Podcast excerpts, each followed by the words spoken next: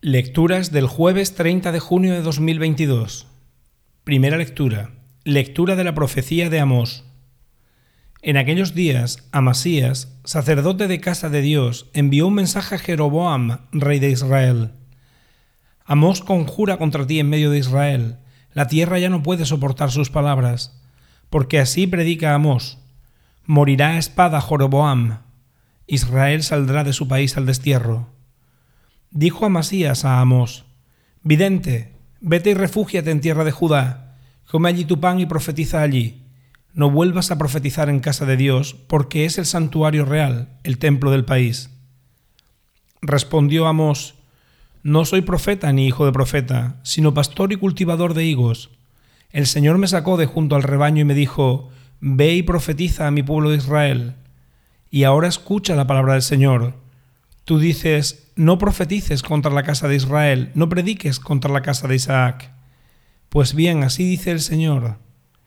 Tu mujer será deshonrada en la ciudad, tus hijos e hijas caerán a espada, tu tierra será repartida a cordel, tú morirás en tierra pagana, Israel saldrá de su país al destierro.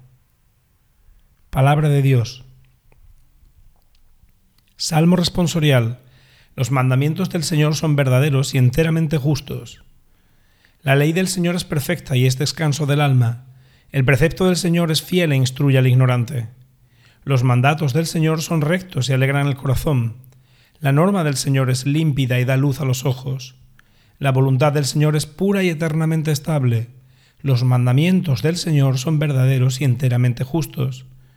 Más preciosos que el oro, más que el oro fino, más dulces que la miel de un panal que destila. Los mandamientos del Señor son verdaderos y enteramente justos.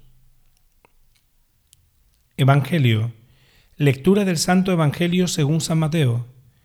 En aquel tiempo subió Jesús a una barca, cruzó a la otra orilla y fue a su ciudad. Le presentaron un paralítico acostado en una camilla. Viendo la fe que tenían, dijo al paralítico, Ánimo, hijo, tus pecados están perdonados. Algunos de los escribas se dijeron, Este blasfema.